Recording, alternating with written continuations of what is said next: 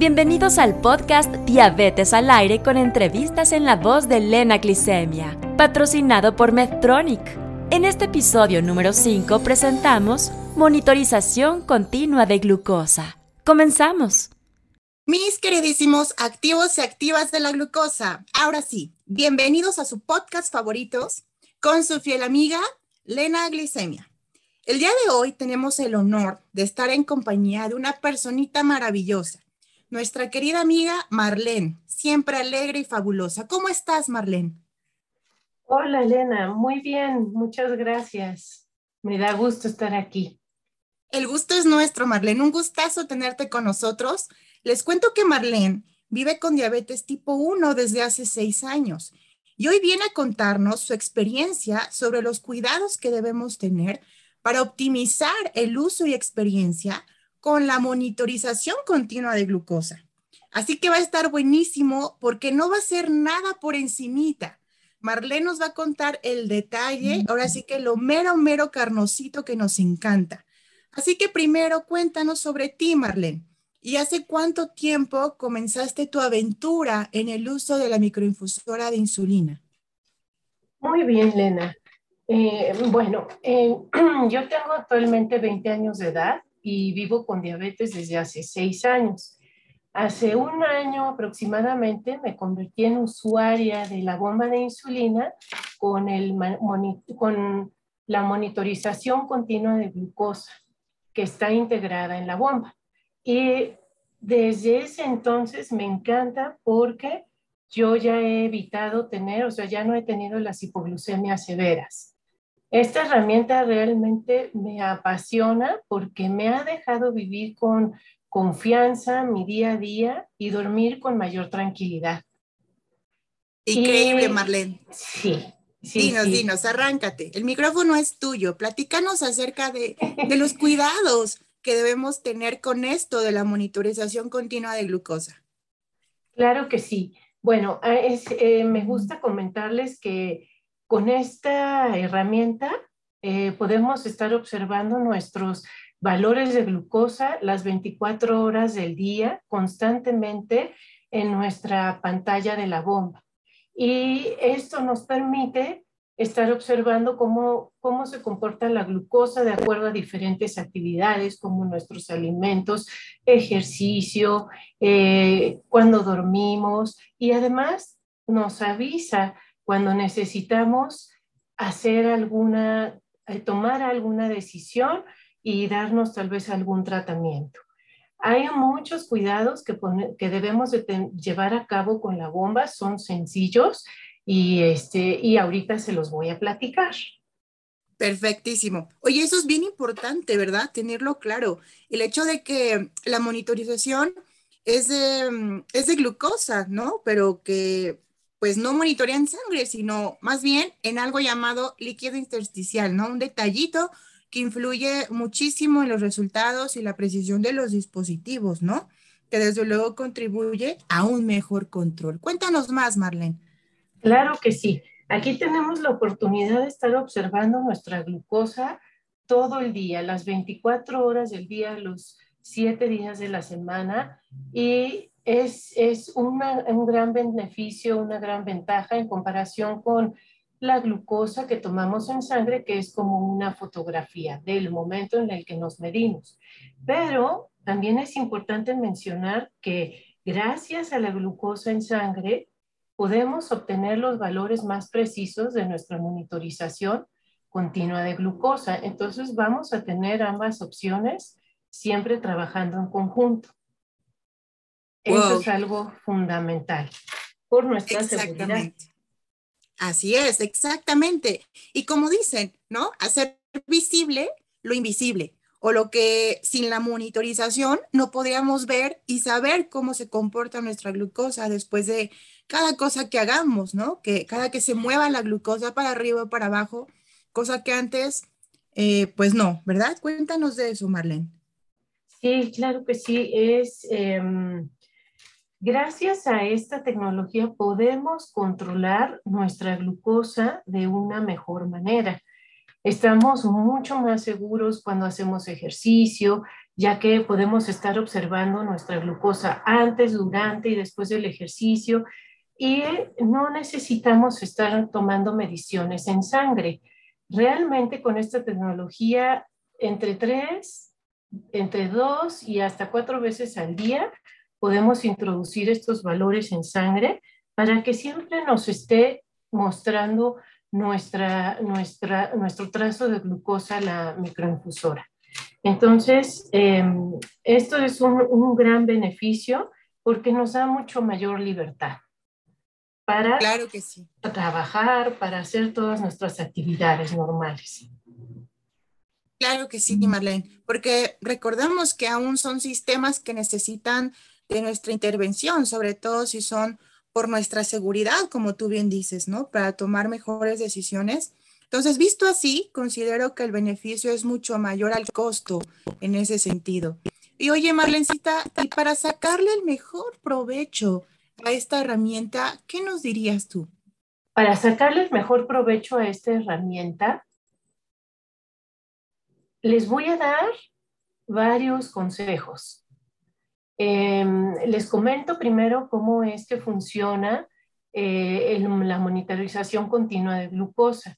Va a funcionar con un transmisor que se conecta a un sensor y este se inserta a través de la piel y se va a estar cambiando hasta cada 7 días.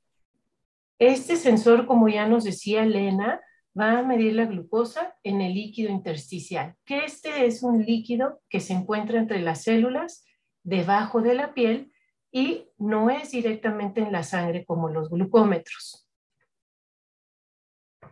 Una situación importante en este sentido es que, bueno, como se están haciendo mediciones de glucosa en diferentes espacios en nuestro cuerpo, uno es en líquido intersticial y el otro en la sangre, las lecturas del sensor de glucosa, que es el de la monitorización continua de glucosa, va a tener un poquito de atraso, entre 8 a 10 minutos con respecto a la medición de la sangre, pero esto es normal porque se encuentran en diferentes espacios.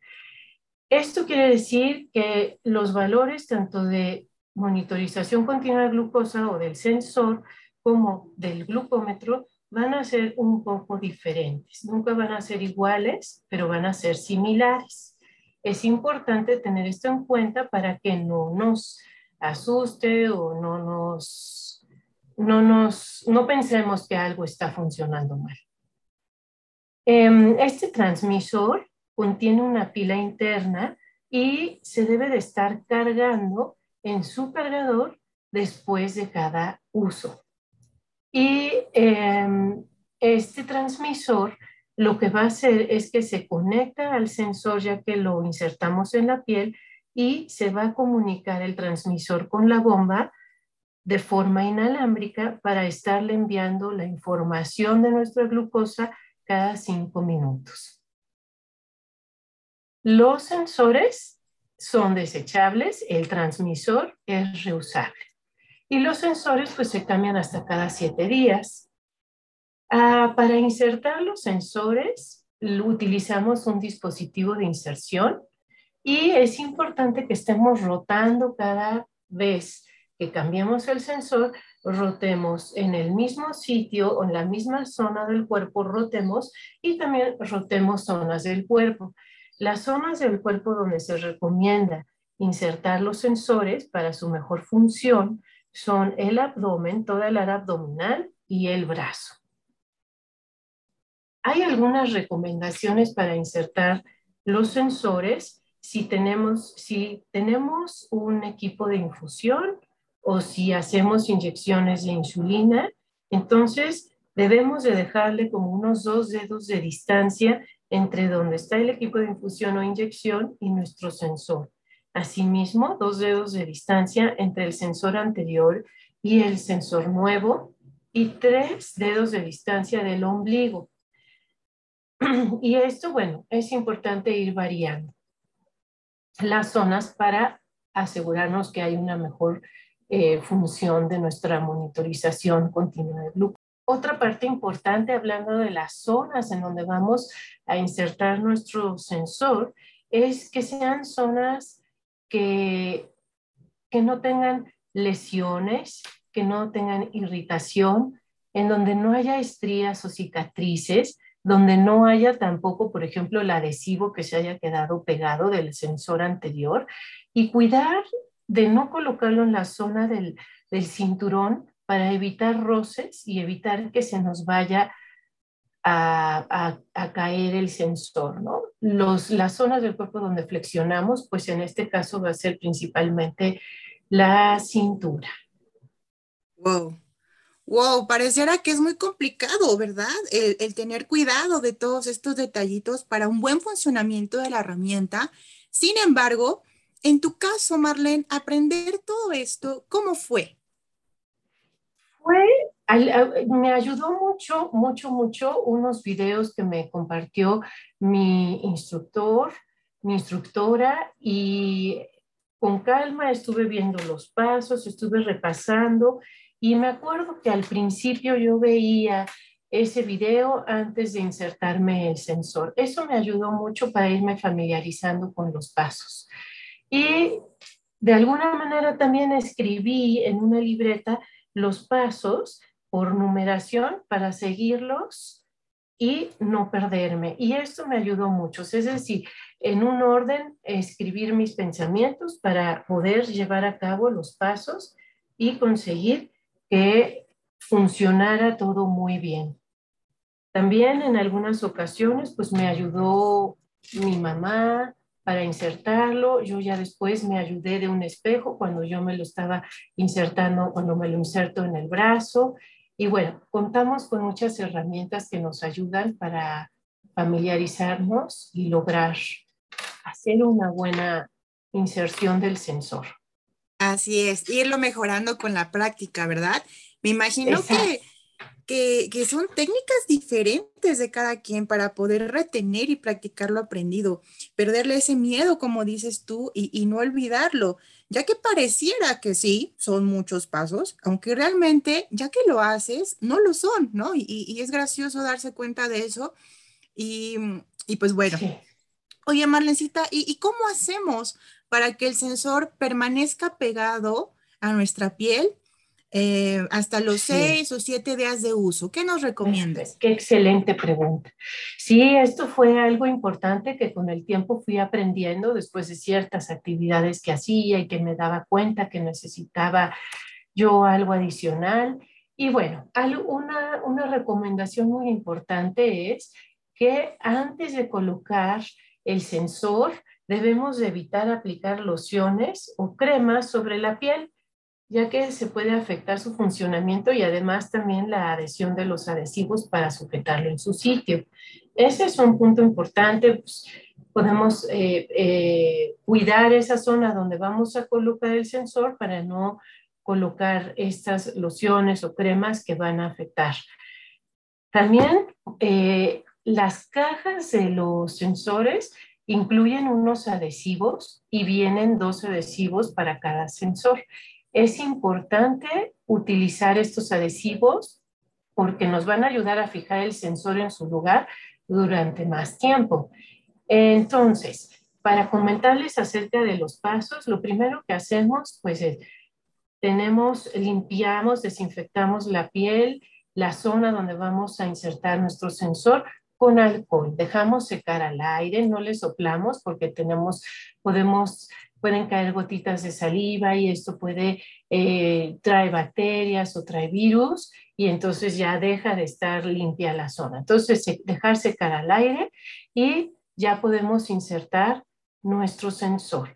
El mismo sensor trae un primer adhesivo que si le quitamos el papel lo colocamos y ya después vamos a poner el primer adhesivo, por así decirlo, externo de los que vienen en la caja. Y esto es con la finalidad de sujetar el sensor con la piel. Es muy sencillo de usar, tiene una ventanita y tenemos que cuidar que en esa ventanita queden los conectores del sensor porque después vamos a conectar el transmisor, entonces queden libres. Entonces hacemos colocamos el primer adhesivo y con nuestros dedos pasamos alrededor del adhesivo para que se quede bien pegado sobre la piel. Ya después procedemos a conectar el transmisor cuidamos de que cuando vamos a desprender el transmisor del cargador, parpadee el transmisor, ya que lo conectamos al sensor, también parpadee el sensor, con esa luz verde, esas 6 ocasiones, y con esto ya nos aseguramos que hay buena comunicación. Procedemos a pegar el adhesivo que tiene forma de cinturón, que también viene, forma parte de todo el componente del sensor que nos insertamos, y finalmente procedemos a aplicar el segundo adhesivo externo, y su finalidad va a ser sujetar el transmisor con la piel. De esta manera ya podemos asegurar en su lugar nuestro sensor con transmisor. Pero ¿qué sucede? A veces sudamos mucho, estamos en zonas donde hace mucho calor o donde hay mucha humedad, o también puede ser que sudo mucho porque estoy haciendo ejercicio, nado, etcétera. Entonces puedo llegar a necesitar adhesivos extra que puedo comprar en tiendas en línea o en farmacias locales, y que pues nuestros instructores nos los pueden recomendar. Y estos adhesivos extra pueden ayudar a que se fije con mayor seguridad nuestro adhesivo si tendemos a sudar mucho por ciertas actividades, o viajamos o nadamos, y sucede que se puede desprender con mayor facilidad, pero para esto están los adhesivos extra. Hay diferentes en el mercado. ¿Qué más podemos hacer? Tenemos, además de los adhesivos extra externos, también tenemos unas soluciones que van a ayudar a reforzar el adhesivo de nuestros adhesivos, por así decirlo, ¿no? Van a ayudar a reforzar a que los adhesivos se queden bien pegados. Sí tenemos una tintura natural que venden en las tiendas de artículos médicos y material de curación. Esta tintura se llama de Benjuí, y la vamos a aplicar con un método que se llama el método de la diana. Esta tintura nos sirve a pegar con mayor fuerza nuestros adhesivos, y también nos sirve como una barrera protectora. Ahora les voy a platicar un poquito de las barreras protectoras, porque mi amigo Miguel me ha platicado que él pues ha tenido cierta irritación. De repente le empezó a salir un poco de irritación, le daba comezón con los adhesivos, y su instructor le recomendó unas barreras cutáneas que también venden en tiendas en línea o también en farmacias locales, y su instructor les puede dar esta información. Son excelentes y van a ayudar a proteger nuestra piel cuando son pieles muy sensibles. Se utiliza el método de la diana. Este es un método muy importante para que podamos usar sensor con protectores de piel. ¿Cuál es el método de la diana? Nos tenemos que imaginar así como un escudo que tiene 2 círculos, uno en medio, el otro más grande. Es como si fuera un tablero de tiro al blanco. Es en la zona de en medio es donde vamos a insertar el sensor, y donde no podemos colocar barreras cutáneas o soluciones. Lo que tenemos que hacer, el primer paso, es limpiar otra vez, como dije, con alcohol la zona, esperar a que se seque y colocar el sensor. Ya que colocamos el sensor, ya procedemos a aplicar la solución alrededor del sensor, y en esa zona donde se va a pegar el adhesivo que ya viene integrado con nuestro sensor. Ya después que se secó esta solución y que lo pusimos todo alrededor donde van a quedar pegados los adhesivos externos, esperamos a que se seque y procedemos a colocar ya los adhesivos, el transmisor, etc. Esto es importante porque si nosotros colocamos la solución antes de insertar el sensor, en el momento de insertar el sensor, este va a arrastrar esa solución, partículas de esa solución, y puede haber un problema en su funcionamiento. Por eso, primero tenemos que insertar el sensor y después procedemos a colocar los adhesivos y soluciones que necesitamos. Sobre todo las soluciones, ¿no? Antes, wow. Muy bien, así va esta parte del método de la Diana. Wow, Marlene, gracias, son excelentes tips, de verdad me vuela la cabeza con todo lo que nos estás compartiendo, porque es oro esto, sobre todo para quienes batallamos con la adhesión y practicamos un uso rudo, ¿no? de nuestros sensores. Entonces está excelente, casi para que no haya pretexto. Muchas gracias, Marlene. Claro que sí, Lena. Sí. Oye, Marlencita, y cuéntanos ahora sobre los cuidados que debemos tener con el transmisor. Ok, muy bien. Ahora esta parte importante del transmisor. Pues el transmisor, como les comenté, tiene una pequeña pila interna y esta pequeña pila interna se va a llenar de energía o a cargar de energía cuando insertamos o colocamos el transmisor en nuestro cargador. Este cargador, que es color negro, va a necesitar de una pila triple A. Es una pila pequeña que vamos a tener que estar cambiando cada mes y medio, o cada vez que nuestro cargador empiece a parpadear una luz roja. Esto nos va a indicar que la pila, su triple A, ya se descargó y hay que ponerle una nueva. Se recomienda usar pilas triple A nuevas, desechables. Es mejor usar las desechables que las recargables. De esta manera vamos a tener garantizada la plenitud de la carga del transmisor.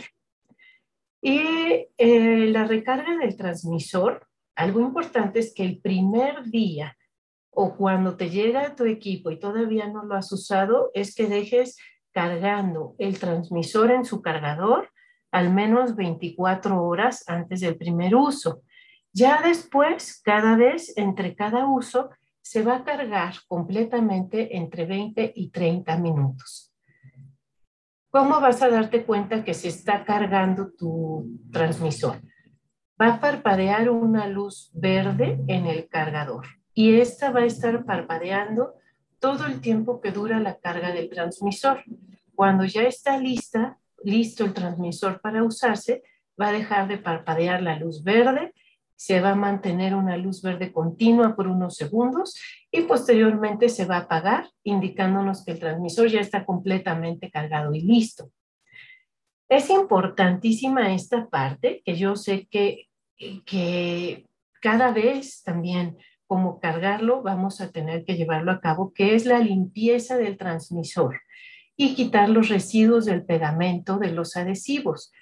Si ya lo han usado, se han dado cuenta que siempre sí se queda pegado mucho pegamento del adhesivo sobre el transmisor, pero algo antes de empezar a limpiarlo es que ya, si llegó a su fin el sensor, entonces hay que quitarlo del cuerpo, apagarlo en la bomba, el sensor, luego quitarlo del cuerpo. Ya que lo quitamos del cuerpo, lo vamos a desconectar del sensor y le vamos a conectar un dispositivo de prueba para protegerlo una vez que lo desconectamos del sensor que se terminó. ¿Qué es este dispositivo de prueba? Son como unas llaves pequeñas en forma de foco que se encuentran en la caja del transmisor. Vienen dos. Con este dispositivo de prueba vamos a formar un sello hermético para que no entren líquidos por el orificio del transmisor y así vamos a evitar que se dañe nuestro transmisor, porque no debe de entrarle ningún líquido a través de ese orificio. Entonces, este dispositivo de prueba, ya una vez que se lo pusimos, ya podemos proceder a limpiar el transmisor. Hay que despegar los residuos del pegamento que se quedan en el transmisor y para esto podemos utilizar una bolita de algodón con aceite para bebé. Y lo frotamos para quitarle el pegamento. También nos podemos ayudar, tal vez antes de utilizar esta bolita de algodón, con los dedos, con nuestros dedos, tratar de jalar y de quitar ese pegamento que se quedó y nos terminamos de ayudar con la bolita de algodón con aceite para bebé. Ya que le quitamos todo el pegamento, podemos sumergir este conjunto de transmisor con el dispositivo de prueba en una solución jabonosa preparada con agua y jabón líquido suave neutro por 1 minuto. Lo sacamos y podemos tallar con un cepillo de dientes con cerdas suaves, cuidando de limpiar bien las zonas que son de difícil acceso. Ya después lo enjuagamos con agua corriente y secamos con un paño que pues no tenga pelusa, que esté limpio y que esté seco. Y dejamos secar al aire y ya que está seco ya podemos poner, quitamos el dispositivo de prueba y ponemos a cargar nuestro transmisor. Habrá ocasiones en que sí necesites usar el agua jabonosa o no. Si no tienes oportunidad, bueno, con un paño limpio y húmedo puedes quitar el aceite que le quedó al transmisor y ya lo puedes dejar secar y lo pones a cargar en el cargador. Y finalmente, pues estos son los cuidados, son 2, el tiempo para cargarlo y la limpieza del transmisor. Si vamos dejando esos residuos de pegamento sobre el transmisor, de repente se va a hacer una capa tan grande que ya vamos a ver que nuestro transmisor creció de tamaño. Entonces, capa sobre capa, ¿no? Sí, capa sobre capa. Y bueno, estos son los consejos que les doy con respecto al transmisor. Así es, porque nuestra amiga Marlene soy, diles. Su amiga Marlene soy. Buenísimo, Marlene, buenísimo, porque cierto, son cositas que quizá al tiempo de la capacitación podrían llegar a faltar, ¿no? Pero por eso está la continua capacitación, talleres, etcétera, y además tú estás aquí con nosotros refrescándonos esto tan importante. Claro. Muy bien, sí. Marlencita. Oye, y cuéntanos, conforme fue pasando el tiempo con tu experiencia y el uso con los dispositivos, me imagino que te surgían preguntas, ¿verdad? Del funcionamiento. Cuéntanos sobre eso, Linda. Sí, claro que sí. Me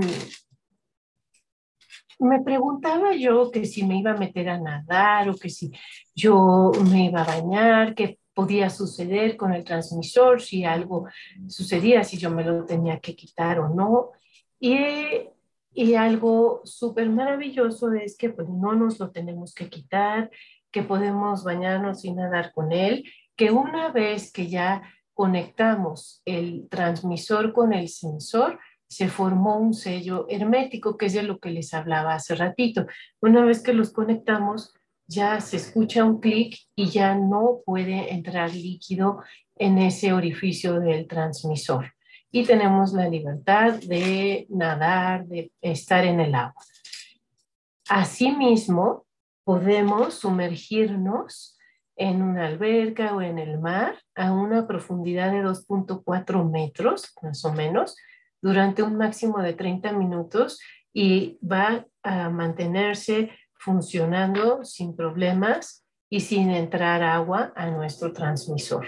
Entonces sí es un tiempo de 30 minutos, no es para bucear, pero si quieres sumergirte un ratito, lo puedes hacer, pero para bucear sí no se podría usar porque ya son mucho más metros de profundidad y se pierde este cierre hermético. Ok, esto es con respecto a al agua, cuando me baño, cuando nado. Cuando voy a realizar algún ejercicio y no puedo llevar conmigo la bomba de insulina porque practico algún ejercicio de combate o donde se puede lastimar o porque tal vez tengo competencia y tengo que nadar rápido y no puedo cuidar de la bomba o traer la bomba conmigo, como por ejemplo en una competencia de natación, los ejercicios o de combate como karate y judo, entre otros, pues lo que yo puedo hacer es activar un modo que se llama modo avión en el menú utilidades de la bomba y esto va a ayudar a varias cosas, a que la información que está recabando mi transmisor se guarde, a que mi bomba no esté mandando una alerta porque se perdió la señal del sensor. Y esto es porque, bueno, yo me tuve que desconectar la bomba por un momento, ¿no? Entonces, yo puedo activar este modo avión y toda esta información se va a guardar y no va a estar sonando mi bomba. Cuando termino de hacer mi ejercicio, regreso a mi bomba, reanudo la infusión de insulina, me checo mi glucosa, si es necesario mando mi bolus. Y bueno, voy, desactivo el modo avión y en unos 15 minutos aproximadamente ya voy a tener toda esa información de las mediciones de glucosa que se dieron mientras yo estuve haciendo ejercicio y las recupero, no las pierdo. Y también otra cosa importante es que, bueno, ya así ya tengo toda la información y no se perdió. Y por otro lado, si estoy usando un modo automático de la bomba, entonces voy a tener que salirme de ese modo automático, activar el modo manual y ya puedo echar a andar este modo avión. Pero así hay varios amigos míos que, por ejemplo, tienen competencias de natación y les funciona muy bien y esto es lo que ellos hacen. Entonces, esta es otra forma, es otra de las recomendaciones importantes que les doy. Entonces, excelente. Sí, y la otra parte es qué hacer cuando me tienen que hacer estudios médicos. Yo hace poco tiempo me tuve que, bueno, no, ya tiene un tiempo que me tuve que hacer una tomografía, me la mandó mi otorrino, y esta tomografía axial computarizada, pues, yo realmente no sabía qué es lo que tenía que hacer, consulté con mi instructora y ya ella me dijo que el día que me hicieran la tomografía yo tenía que desconectarme la bomba, no podía entrar con la bomba ni con el transmisor ni sensor al estudio, ¿no? Entonces, lo que yo decidí hacer, como no era un estudio que me tenía que hacer de urgencia, esperé a que terminara mi sensor, el que traía puesto, terminó, yo ya había agendado mi cita para ese día, me hicieron mi estudio y ya después comencé, me puse un nuevo sensor y todo bien, no perdí nada. Pero sí es importante tener bien claro que hay que dejar fuera y quitarnos bomba, transmisor y sensor durante cualquier estudio como estos que se los voy a mencionar. Resonancia magnética, rayos X, tomografías axiales computarizadas, dispositivos de diatermia y escáneres corporales que encontramos en los aeropuertos que son con rayos X. Asimismo, pues, no puedes meter en tu equipaje de mano que va a pasar por una banda con rayos X, tu transmisor, por ejemplo, ¿no? O los sensores o la misma bomba. Entonces, esta es otra importante recomendación que les doy para que todo su equipo se mantenga saludable e íntegro, sin ningún problema. Y con respecto a los viajes y las temperaturas, en los lugares que van a visitar, que si es por viaje de vacaciones o que si es por viaje de trabajo o porque te vas a mudar a vivir a un lugar donde las temperaturas llegan a ser extremas, pues el transmisor funciona muy bien en rangos de temperatura desde -5 grados hasta 45 grados centígrados. Tiene un amplio rango de funcionalidad. Entonces, en este aspecto tampoco nos tenemos que preocupar. Y si en algún momento necesitan almacenar por un tiempo el transmisor porque no lo van a ocupar temporalmente, es importante recordar que hay que apagar la función del sensor en la bomba de insulina para evitar recibir alertas de sensor perdido o señal de sensor no encontrada y guardar el transmisor conectado al cargador en un lugar limpio y seco a temperatura ambiente, pues en su cajita, en un cajón, en donde esté protegido, ¿no? Y algo que se recomienda es que se desconecte por 15 minutos una vez al mes. Esto es importante para mantener su funcionalidad. Esto ayuda mucho y de repente vas a tener también que cambiar la pila. El transmisor tiene una vida útil máxima de 2 años, por lo que si se deja mucho tiempo sin usar, su vida media puede terminar antes. Entonces, recuerden esta parte para que, o anótenla, ¿no? También les va a ayudar para llevarlo a cabo. ¿Qué tal?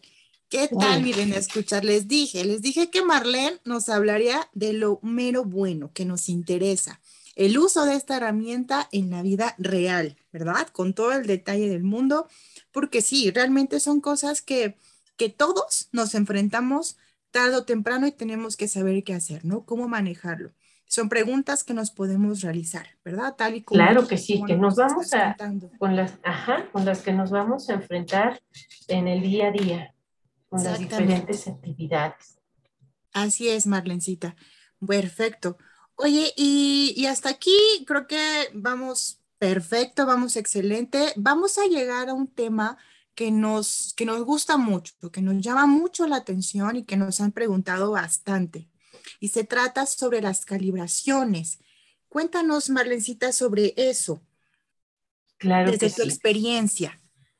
Ok, perfecto. La calibración es una actividad muy importante y muy benéfica para este sistema y es necesaria. ¿Qué es calibrar para empezar? Se lo deben de preguntar ustedes. Pero calibrar es el proceso de utilizar una lectura de glucosa en sangre que obtenemos con un glucómetro y es para calcular los valores de glucosa del sensor. Nuestro sistema necesita de monitorización continua de glucosa, necesita este valor para estar calculando los valores de glucosa del sensor y es por nuestra propia seguridad.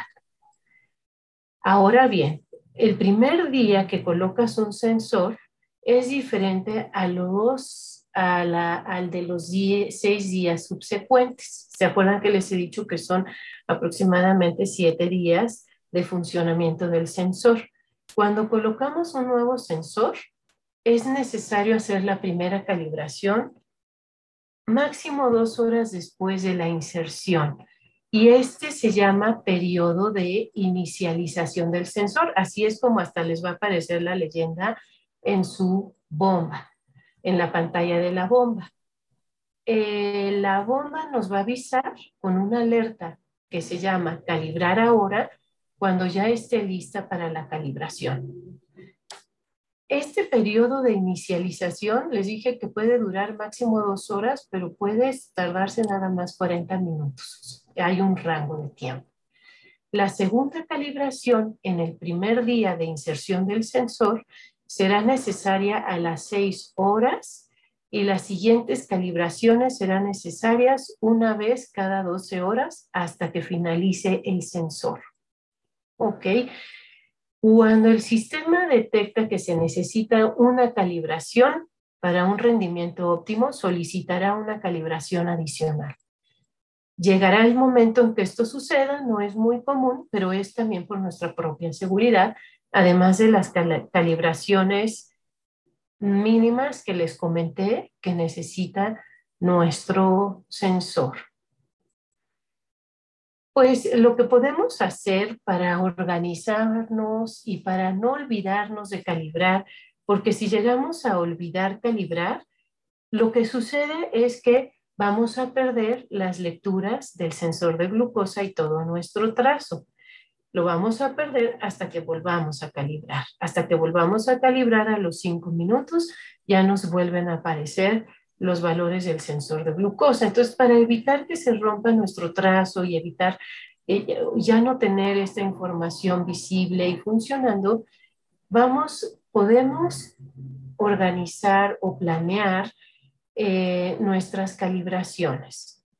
Entonces puedes definir el momento de la calibración y puede ser, por ejemplo, antes del desayuno y antes de la cena. Tú haces tu cálculo más o menos y esto es a partir ya del segundo día, ¿no?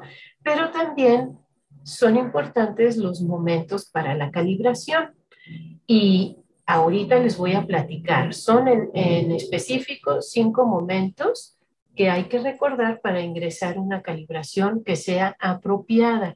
Porque si no metemos una calibración o un valor de la glucosa en sangre para calibrar en un momento adecuado, pues vamos a tener que posponer la calibración y la bomba nos lo va a avisar.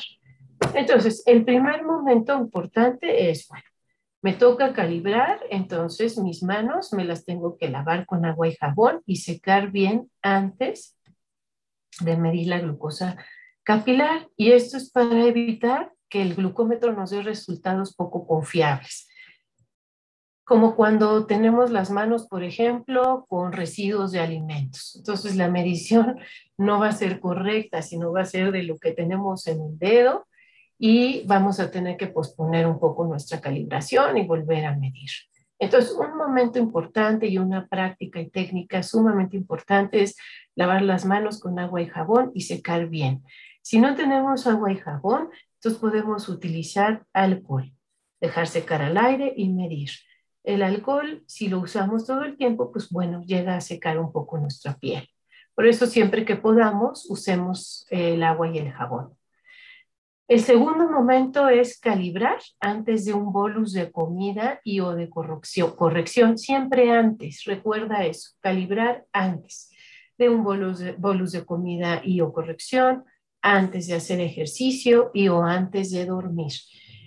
Y como les comentaba, yo normalmente a partir del segundo día de haber iniciado el sensor, calibro 2 veces al día, antes de desayunar, que es poco después de levantarme, y ocupo ese mismo valor de glucosa capilar para calcular mi bolus de alimento y corrección si es necesario. Y hago lo mismo antes de cenar.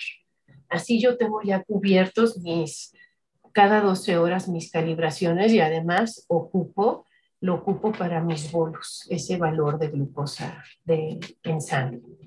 Otro tercer momento importante a recordar es evitar calibrar cuando estén presentes flechas de tendencia en la pantalla de la bomba.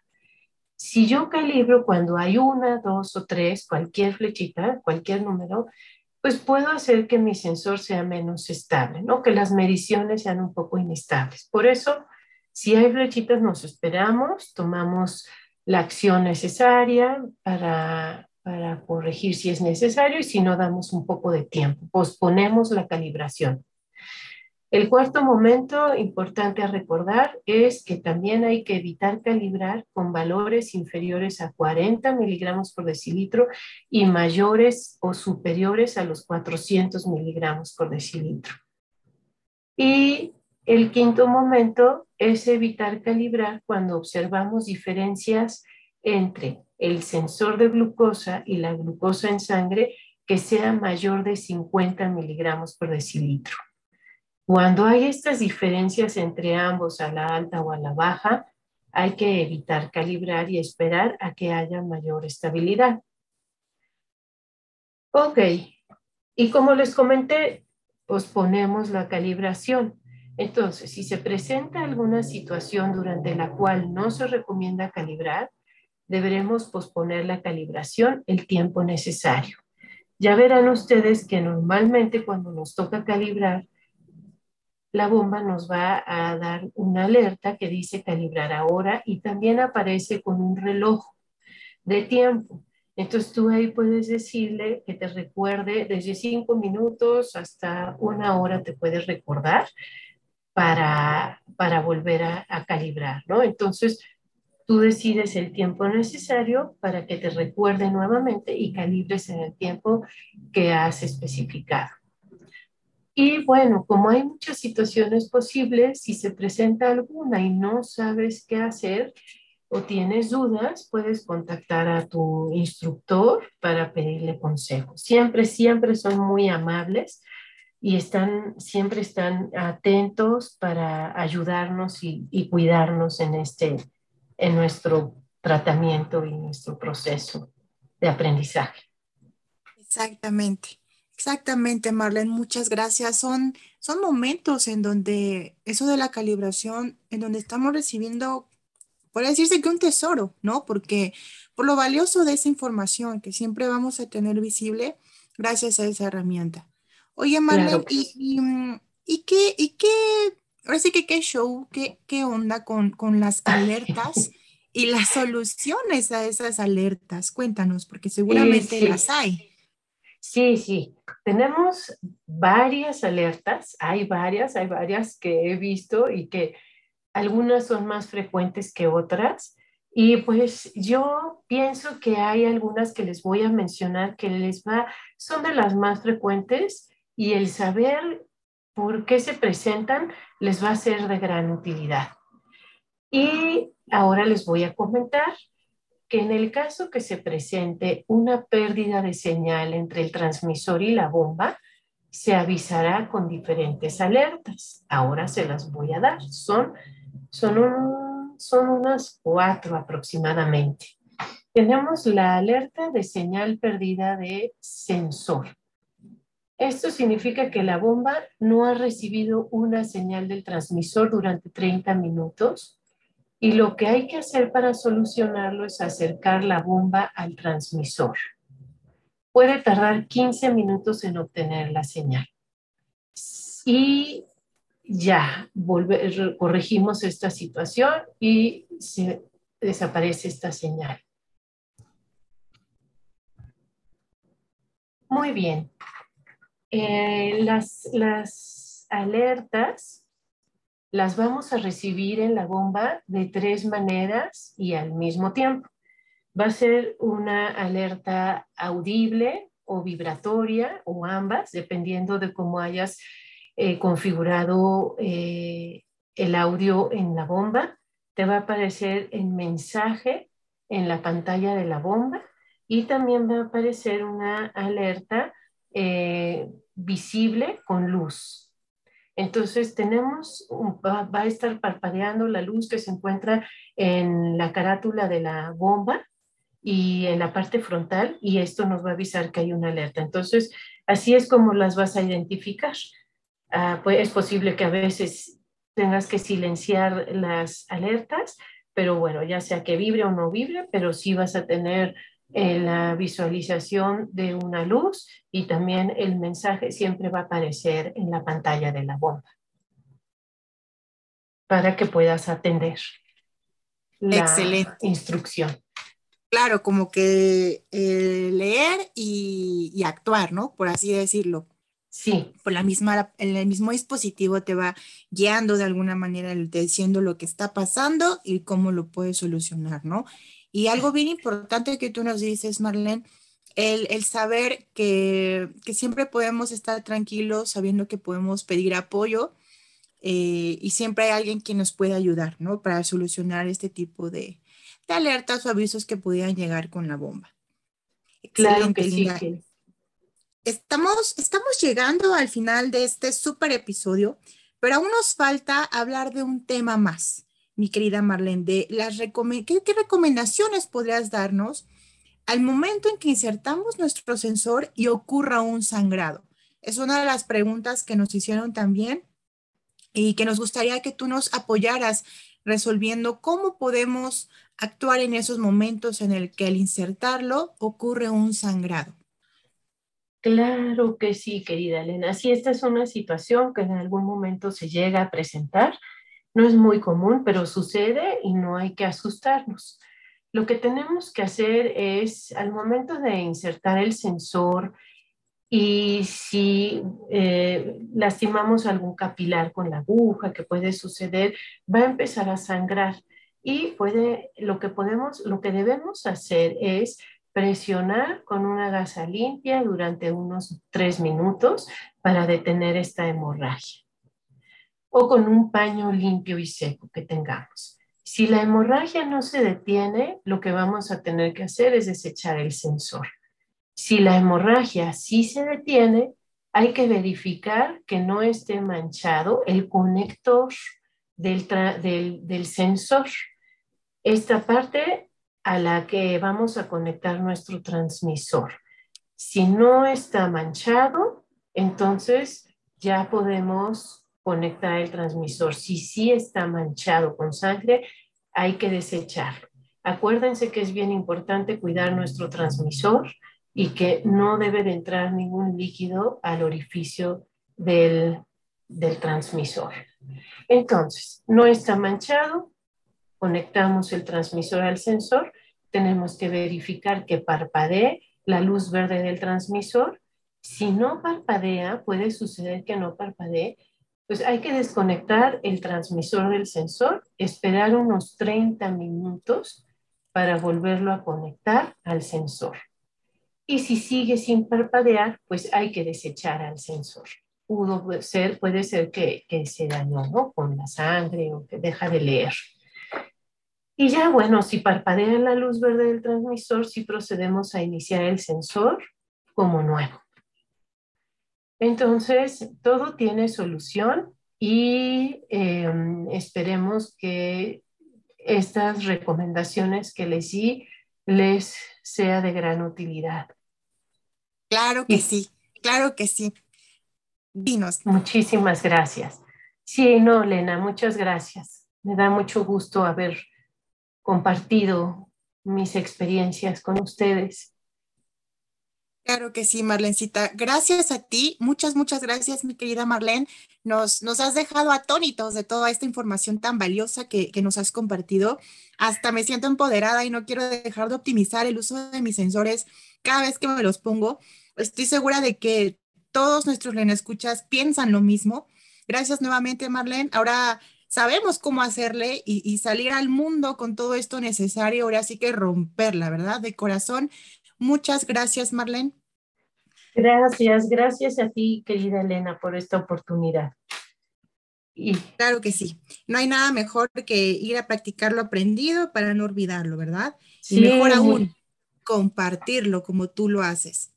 Muchas gracias. Recuerden que es importante tener paciencia e ir conociendo el sistema, no tener temor, investigar, preguntar y todo va a salir muy bien. Tenemos muchos beneficios. Así es. Preguntar, porque pues es la única manera en la que podemos aprender, ¿verdad? Así es. Pues nos vamos, mis queridos activos y activas de la glucosa. Le damos las gracias nuevamente a Marlene por su compañía y su gran aportación a nuestros cerebros, ¿verdad? Quédense muy atentos a los próximos episodios. Estoy segura de que algo bueno te llevarás de cada charla juntos. Y bueno, mis Lena consentidos, compartan este podcast con toda su tribu hasta que suben y practiquen todo ese hermoso conocimiento que poseen. No duden en dejarnos sus preguntas o comentarios sobre los temas que vayamos abordando. Un gustazo estar contigo. Soy Lena Glicemia. Muchas gracias, Lena Glicemia. Te esperamos en nuestro próximo episodio de Diabetes al Aire con el tema Factores que impactan la glucosa.